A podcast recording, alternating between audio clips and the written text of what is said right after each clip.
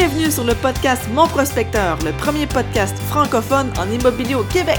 Rejoignez-nous sur monprospecteur.com, l'outil incontournable pour tout investisseur immobilier. Bonjour, ici Diane Rioux, votre animatrice curieuse. Aujourd'hui, on rencontre Pablo Blais, qui est un investisseur immobilier très impliqué dans la communauté. On le voit partout dans les soirées de réseautage en immobilier. On le connaît beaucoup pour son club immobilier en espagnol. Mais Pablo est également un investisseur immobilier dans le multiplex et il a déjà fait deux flips.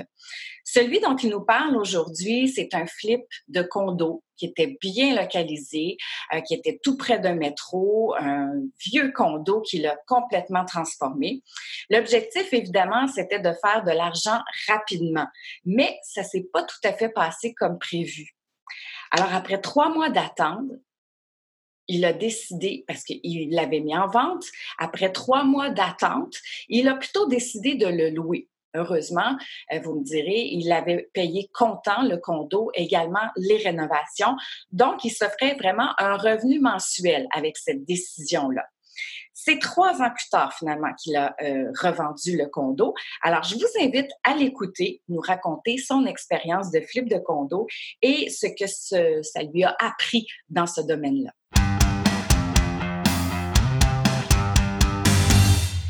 Alors bonjour, on est aujourd'hui avec Pablo Blais, qui est investisseur immobilier en multilogement. Euh, ça ne veut pas dire qu'il n'a pas touché à d'autres choses. Aujourd'hui, on va parler euh, d'un flip qu'il a réalisé il y a quelques années, qui s'est vendu il y a deux ans. Donc, euh, Pablo, bienvenue. Merci d'avoir accepté l'invitation. Merci à vous, merci à mon prospecteur, merci à toi, Diane. Ça me fait plaisir, ça me fait plaisir.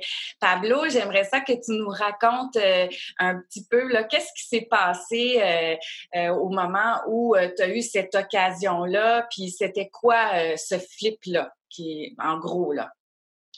Parfait. Ben le projet, c'est un condo que j'ai acheté pour faire un flip. C'était en 2013. Donc, j'ai acheté ça sur l'avenue Papineau à Montréal, dans le quartier Ville-Marie. Euh, c'est un édifice qui avait été, euh, qui était tous des blocs appartements, qui étaient des, logements qui étaient convertis en condos. Et puis, il y avait une unité qui, euh, qui était vendre, qui avait du tapis vert fluorescent, puis une toilette vert fluorescent, puis tous les trucs des années 50, super beau. Donc, j'ai fait un offre. Côté négociation, ça s'est pas trop, trop euh, bien fait parce que j'ai pas eu une énorme grosse baisse de prix, mais euh, l'important, c'est que j'ai acheté la propriété. J'avais des points de repère qui, qui me montraient que je suis en train de faire un investissement euh, sage et réfléchi toi, Pablo, est-ce que tu te considères comme un investisseur toujours prudent, comme tu dis, sage et réfléchi? C'est ta, ta vision de, de, l'investissement? Euh, c'est drôle qu'on parle de ça parce que j'ai euh, des membres de ma famille qui ont d'autres personnalités d'investisseurs. Puis euh, je leur dis arrête d'analyser, passe à l'action. Puis c'est sûr que des fois, j'ai fait des projets où est-ce que j'ai vraiment pas beaucoup analysé. C'était vraiment sur, sur le gut feeling. Puis d'autres fois, j'ai plus analysé. Mais ça prend un peu des deux, un juste milieu. Faut pas être trop tête fun non plus, mais il n'y a, pas de, a pas de recette miracle. Il faut passer à l'action, je pense. Puis, euh, Donc, dans certains cas, tu, tu, serais plus prudent, puis dans d'autres cas, tu te permets d'être plus téméraire. Oui. OK. Euh, ah, j'aimerais ça qu'on parle euh, du condo. Euh, comment ça s'est présenté, cette opportunité-là? Tu as trouvé ça? de quelle façon? C'était du bouche à oreille? C'était une plateforme? Non, c'était sur MLS, sur Centris. Donc, je regardais, je regardais plusieurs choses. Puis, donc, je regardais les condos du moins cher au plus cher. Puis, à un moment donné, je suis arrivé sur un condo qui avait 1100 pieds carrés. Puis, ça passait comme on était dans des condos à 600, 700 pieds carrés, 600, 600 pieds carrés. Puis à un moment, tout d'un coup, j'en vois un vraiment pas cher avec 1100 pieds carrés. Donc là, ça m'a piqué la curiosité. Je regarde les photos, c'était vraiment affreux, c'était parfait. Je regarde ici euh, les comparables dans le secteur. Il y avait un entrepreneur général qui, à un coin de rue de là, bâtissait. Donc, euh, j'ai été visiter le condo modèle. C'était un, un 725 pieds carrés pour 300 000. Fait que je faisais mes, mes prix au pied carré. Ça donnait des, prix dans les 300 le pied carré. je trouvais ça comme exorbitant. Puis moi, ben, ce 1100 pieds carrés-là que j'ai acheté, j'ai payé 157 000. L'évaluation municipale était à 219. Donc là, je me disais tout le temps, ben, entre 157 et 219, j'avais fait mon calcul avec euh, ma feuille Excel, tous les matériaux, une nouvelle toilette, la nouvelle céramique, la nouvelle plomberie, une nouvelle cuisine. J'arrivais à un, 30, 35 000 de Renault. Fait que je me disais dans ma tête, ben, je suis en dessous de 219, fait que je suis encore dans mon safe. Puis, je reste aussi dans un, dans un secteur où le prix au pied carré fait en sorte que je suis vraiment pas cher. Puis un logement à 1100 pieds carrés, il n'y en avait vraiment pas beaucoup. On est plus rendu dans une mode à des petits logements, des petits condos. Donc, euh, j'ai décidé de me lancer puis j'ai acheté ce condo-là.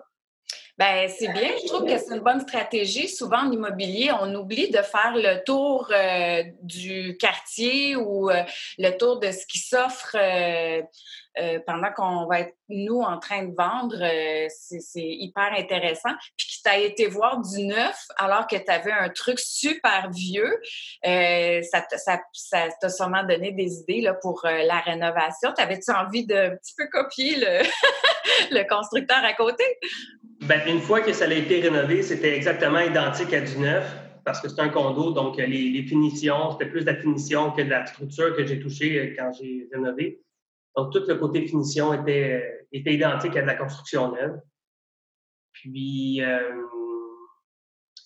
quand j'ai acheté ce condo-là, il y avait aussi sur Centris, on peut voir l'application Walking Score qui donne le pointage. J'étais à 97 sur le balcon, on pouvait voir pratiquement le métro. Donc, je disais ça, c'est sûr que personne ne va pouvoir me l'enlever, comme dit Donald Trump, location, location, location. Donc, euh, c'est bien, ben bravo. Puis dis-moi, tu me parlais tantôt de, la négociation, ça n'a peut-être pas été comme tu voulais. Raconte-nous ça. Tu, t'es, euh, tu, as fait affaire donc avec un courtier immobilier, puis tu étais sur Centris. Bon, ben j'ai fait affaire directement avec le courtier. Euh, il y avait un prix demandé. J'ai offert, je me souviens plus, peut-être 15 ou 20 000 autour du prix. Puis le courtier m'a dit, euh, dit ce que tous les courtiers doivent dire, c'est il y a déjà une offre en ce moment, est-ce que tu veux bonifier ton offre? Bon, ça commence le jeu, là. Fait que j'ai augmenté un peu mon prix. J'étais avec le courtier inscripteur, donc il y avait vraiment euh, toute la, commission pour lui. Puis euh, j'ai plus jamais revu le courtier, il m'a plus jamais donné un signe de vie. On a même fait une vidéo parce que il voulait, il voulait raconter mon histoire pour se, brander, lui, comme courtier. Mais finalement, il n'est jamais revenu dans cette histoire-là. Donc, euh, c'est ça. Le prix, euh, la négociation s'est faite comme ça, puis euh, je l'ai acheté. Génial. Euh, dis-moi, après, euh, ta, méthode ta, méthode pour euh, vraiment savoir le coût des rénovations, parce que ça, là, on va se le dire, les gens qui font des flips, si on manque notre coût au niveau des, des rénovations et au niveau du temps aussi, on va dépasser de beaucoup notre budget. Donc, toi, c'est comment tu t'y prends? C'est toujours la même chose? As-tu été chercher des informations euh, privilégiées? Ou comment tu fais pour analyser OK, ben je vais, je vais y arriver, euh, je suis capable de bien estimer mes trucs? À cette époque-là, euh, ben moi, pour que les gens sachent, quand j'ai terminé l'école secondaire, j'ai étudié pour être charpentier menuisier. Donc, j'ai travaillé sur la construction. Puis j'ai eu ma licence RBQ également, donc j'ai vraiment baigné beaucoup dans le domaine de la construction. Donc, euh, au niveau des pieds carrés, pour calculer les planchers, euh, c'était assez simple, les matériaux. Ensuite, on rajoute des coûts pour la main-d'œuvre aussi aux pieds carrés. C'est des, c'est pas des choses qui sont vraiment très, très publiques, euh, comme, comme certaines autres informations qu'on peut trouver sur Internet. Mais c'est dans le domaine de la construction, plus qu'on en fait, plus qu'on sait c'est quoi les, les prix au pied carré. Au niveau des euh, caissons de cuisine, comptoirs de cuisine, ben, c'est toutes des soumissions. J'ai fait faire deux, trois soumissions. Euh, j'ai regardé les prix, euh, j'ai fait beaucoup de téléphone. Puis, je, mettais des, je mettais toujours aussi un. Quand j'ai fait mon, mon Excel, j'avais des prix dans ma tête, mais ensuite, j'allais demander peut-être une, une et cinquante de moins le pied carré, tout dépendamment c'était quoi le, le, produit. Puis là, hop, j'avais exactement le bon prix que j'avais à, ajuster dans mon Excel. Donc là, ça, ça rentrait. Puis c'est sûr aussi que hum, les choses que j'ai fait faire en sous-traitance, ça a été toute la céramique de la salle de bain. J'ai fait installer une porte patio puis deux fenêtres. Euh, j'ai fait installer un comptoir de cuisine. Euh, j'ai fait faire de l'électricité par un électricien. Puis au niveau peinture, plancher, installer, monter les, les, les caissons Ikea, comme on pourrait dire. Ça, c'est tout moi qui ai fait ça. Donc, mon temps n'a pas été calculé, mais je savais que ça allait revenir dans mon profit quand j'allais Exact. OK. Est-ce que tu as eu des dépassements de coûts dans ce projet-là avec le condo? Euh, je considère que non. Je suis rentré dans mon budget. Euh, c'est sûr qu'il y a peut-être des frais que j'avais pas anticipés ou, disons, j'avais dit, j'avais commandé les trois, les deux fenêtres et la porte patio. J'avais prévu les installer peut-être moi-même. Puis j'étais dans un délai de temps assez court parce que ma conjointe à l'époque était enceinte, donc il fallait que je termine pour l'accouchement. Donc, euh, j'ai préféré dire, bon, mais ça va me coûter 1000 pièces de plus, mais je vais le faire faire par quelqu'un d'autre, puis je ne serai pas en train de courir comme un fou, puis ça va se faire euh, plus rapidement. Donc, euh, je ne considère pas que ça a été un dépassement de coût. C'est peut-être un petit cadeau que je me suis fait euh, façon de voir les choses. j'ai juste payé pour le faire faire, c'est tout. Exact. Tu sais, à un moment donné, il faut prendre des décisions aussi, là quand on voit qu'on a des impératifs à côté, on je comprends qu'on a un plan, mais aussi à un moment donné, il faut avoir quand même la souplesse euh, d'avoir un plan B, n'est-ce pas? Oui. OK. Euh, est-ce que tu dirais que pour faire un flip, ça prend absolument euh, de l'expérience en construction? Oh, c'est une très bonne question. Je pense que ça dépend de plein de facteurs, mais c'est peut-être pas une obligation à 200% euh, Ça prend un bon prix à l'achat pour vraiment se laisser une marge de manœuvre. Puis euh, vraiment avoir une idée globale du projet. Euh, est-ce que je vais avoir un courtier? Est-ce que je vais avoir une stratégie marketing? Est-ce que je vais faire un open house? Est-ce que je vais pour être sûr que de bien faire le tour de la boucle? Mais je pense qu'on peut s'en sortir très bien sans sans avoir des connaissances en construction, euh, ou du moins avoir certaines connaissances, mais pas être obligé de mettre la main à la pâte. OK. Ben, système, euh, système D aussi, là, je veux dire, euh, si tu ne sais pas combien ça coûte au pied carré un, agencement de cuisine, tu fais des téléphones puis tu demandes des soumissions aussi. Oui, ouais, effectivement. OK. y avait-il des conditions particulières dans, ta, dans ton offre d'achat? Dans... Non, il n'y avait aucune condition. Euh, ben, j'ai fait faire l'inspection. mais euh, moi, c'était drôle parce que la madame qui, était là, elle, elle, a décédé, je crois. Puis, le propriétaire du condo, c'était une église. Oh, OK. Les gens euh, se situent un peu sur l'avenue Papineau. C'est écrit je ne sais plus c'est quoi le slogan de cette église-là, mais le propriétaire de l'église, le propriétaire, c'était une église. Donc, j'ai discuté avec un, le curé. C'était au curé que j'ai racheté l'église. Puis, euh, j'y ai négocié pour que je puisse aller me stationner dans son stationnement d'église le temps que je fasse ses travaux. Puis, euh, puis c'est ça. Je pense que l'histoire, c'était que il y avait une fille, il y avait une dame qui avait un condo, qui a décidé de donner le condo à l'église faire un don. la seule condition, c'était que sa fille à elle puisse vivre dans le condo jusqu'à temps que. Qu'elle décide d'autre chose. Exactement. Donc, euh, dans ce cas-là, elle a décédé. Donc là, le condo, l'Église a hérité du condo, puis l'Église n'en voulait pas, donc elle l'a vendu. Donc, euh, je n'ai pas vraiment eu de condition, mais c'était un petit fait, un petit fait cocasse. Là c'est une, euh, comment on appelle ça, la, la, quête du dimanche, là. Ils ont empoché cette semaine-là, hein? oui, exact. OK. Euh, bon, là, j'imagine que tu as utilisé, bien sûr, euh, le courtier pour présenter l'offre, évidemment. Oui. OK. après ça, on, est, on serait rendu. Là, tu l'as fait inspecter. Tu n'as pas eu nécessairement de surprise. Non. tu ne l'as pas fait évaluer tu, t'avais fait ton évaluation euh, personnelle en, faisant tes devoirs. Euh, donc, euh, au niveau du financement, comment ça s'est passé? C'était quoi ta, stratégie avec ton beau sourire qui en long? La stratégie au niveau du financement, c'est que j'étais dans une phase dans ma vie où je voulais pas me stresser avec ça, donc j'ai tout fait ça cash. Oh! J'ai pas pris, j'ai pas pris de financement. Donc, j'avais pas d'hypothèque. Euh, j'ai fait, euh, j'ai acheté le condo au cash. J'ai payé les, travaux au cash. Puis, c'était ça. Parce que je voulais pas prendre nécessairement un prêteur privé puis payer des frais. Puis, j'avais les sous. Moi, euh, j'étais un peu convaincu que le projet se vendrait assez rapidement. Une fois que les travaux ont été terminés, je sais que ça va être une de tes prochaines questions, mais une fois que les travaux étaient terminés, euh, j'ai venir des, courtiers. Puis tout le monde m'a donné des prix différents. Puis c'était vraiment des prix au-dessus de ce que je m'attendais. Donc j'ai dit, on, va le lister, mais on va le lister peut-être 10 000 de moins que ce que la, une courtière m'avait offert. Puis euh, ça s'est pas vendu. Donc, euh, moi, mon idée, c'est pas de faire un profit, euh, un énorme profit, mais de faire un, un, profit rapide. Puis ça a vraiment pas marché, ça s'est pas fait rapidement. Puis j'étais content parce qu'au moins, j'avais pas d'hypothèque. Donc là, j'ai été peut-être sur le marché pendant trois mois euh, avec un courtier, contrat de courtage sur MLS, ainsi de suite, avec des belles photos professionnelles. Puis euh, ça s'est pas vendu. Donc, je l'ai mis en location parce que le 1er juillet s'en venait. Parce que là, je voulais quand même avoir un cash flow qui sort de cette histoire-là.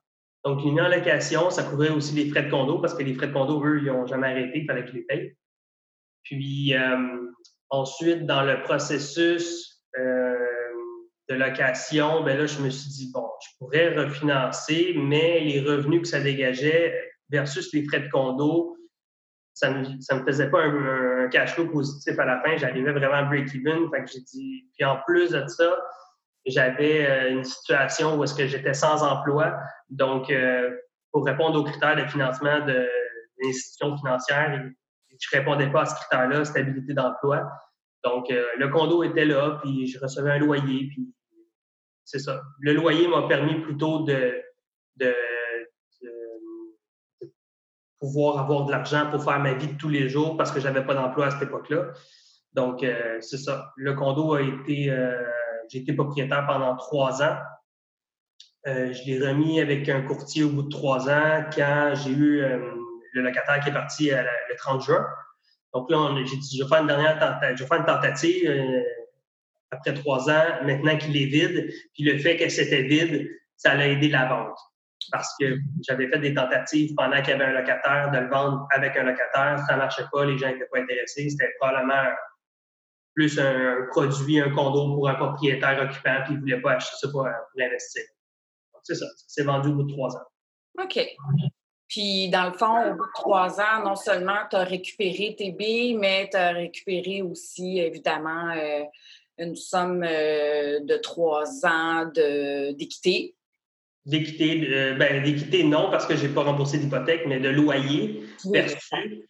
Les loyers que j'ai cumulés, puis la plus-value qui s'est faite aussi avec le temps, puis le profit qui était dans, dans le prix. OK. Puis comment ça s'est passé, la revente? Euh, là, tu disais euh, c'est plus facile quand euh, il n'y a pas de, de locataire dedans. c'est tout, c'est quand même des stratégies auxquelles il faut penser. Puis aussi, est-ce qu'on met un courtier immobilier? Est-ce qu'on n'en met pas?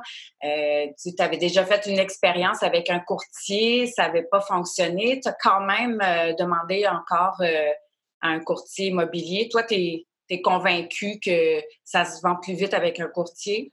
Bien, je pense que, que pour un condo, c'est vraiment l'idéal d'avoir un courtier parce que parce qu'un condo, c'est accessible à monsieur, madame, tout le monde, tandis qu'un d'autres immeubles, c'est différent selon moi.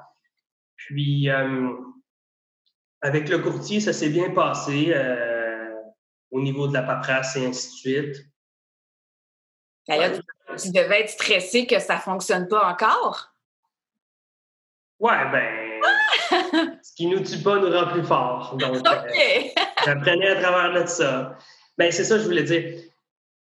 Il y a deux ans, quand j'ai fait le, Il y a deux ans, ben, ça fait plus que ça parce que là, si, je l'ai eu pendant trois ans, donc, c'est ça. Il y a deux ans, je l'ai vendu, puis avant ça, je l'ai eu pendant trois ans. Donc, euh, disons que ça remonte à cinq ans quand j'ai passé à l'action.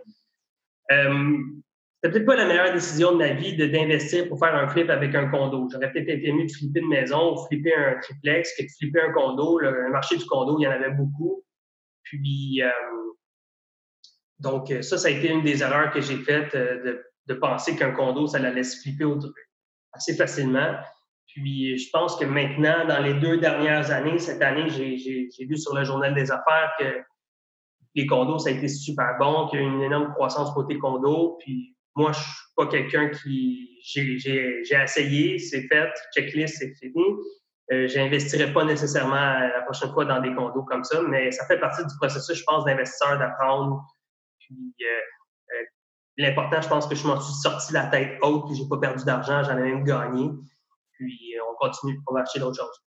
Ben, exactement. Moi, c'est la même chose pour moi. Mes deux premiers investissements que j'ai faits, je pensais faire de l'argent parce que, je veux dire, j'avais j'étais en immobilier, j'avais plus de, de, salaire, moi non plus.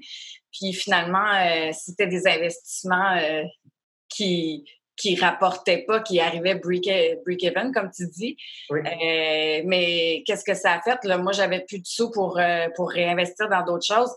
J'étais obligée d'être plus créative, puis ça m'a vraiment fait grandir dans, mon dans, l'investissement immobilier parce que j'ai dû être créative, j'avais pas le choix.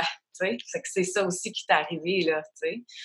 Fait que, faut pas euh, penser qu'en immobilier, on, on, euh, on, score toujours, on fait toujours des, coups de circuit. Ça arrive des fois que non, puis euh, ça permet juste non d'être meilleur. Hein. Exactement.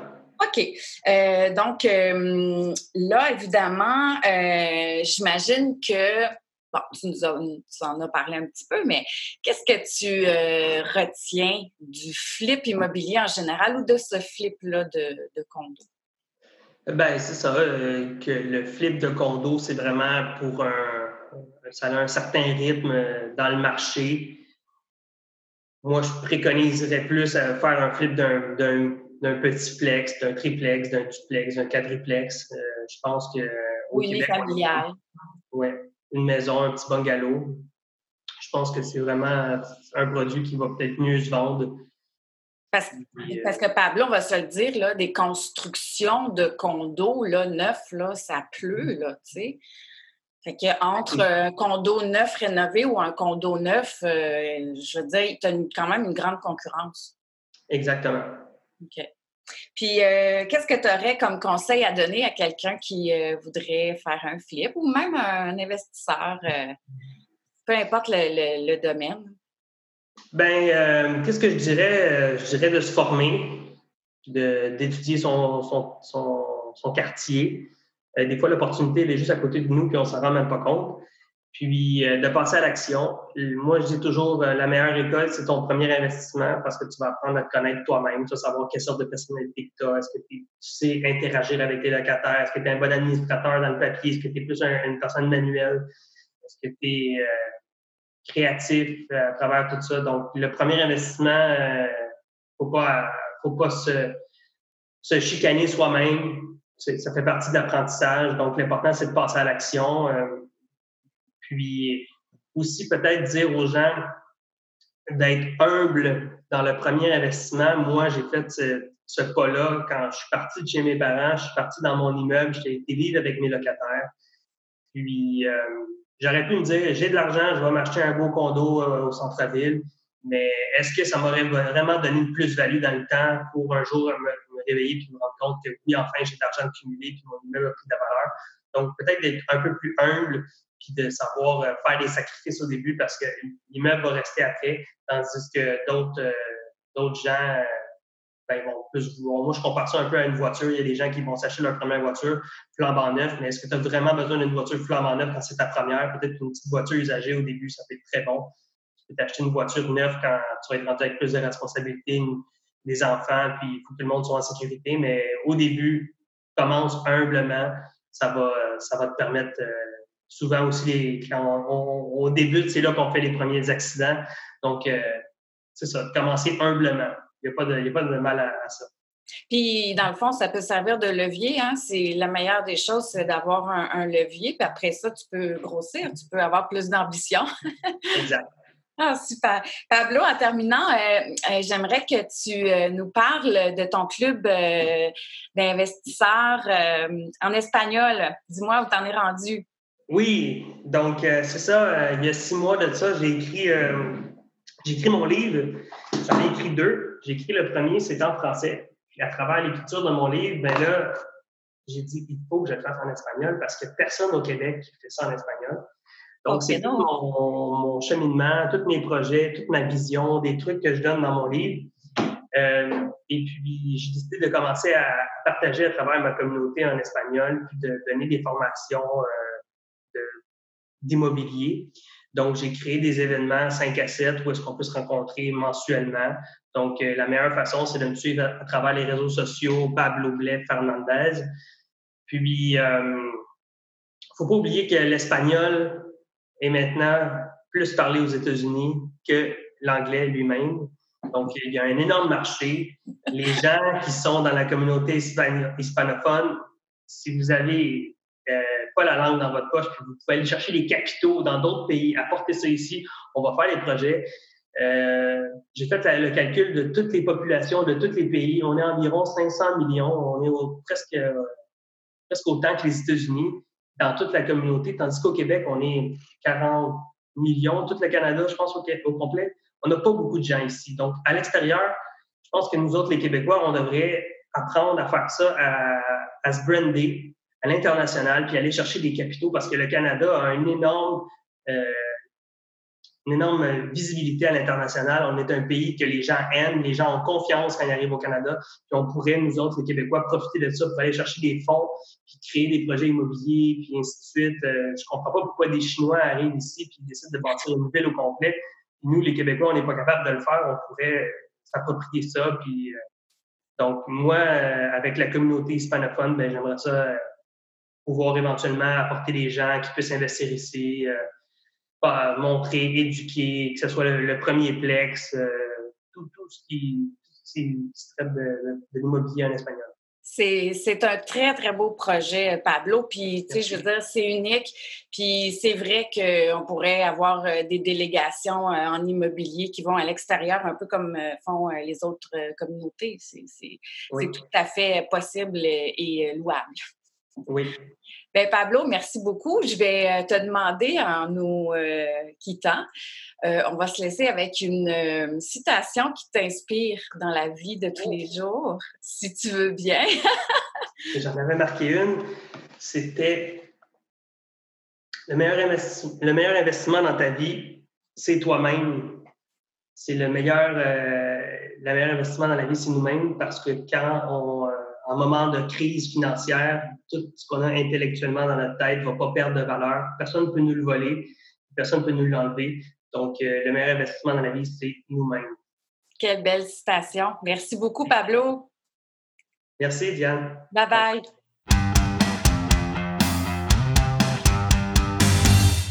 Tantôt sage, tantôt guidé par l'action, Pablo Blais vise maintenant beaucoup plus haut, comme vous avez pu le constater.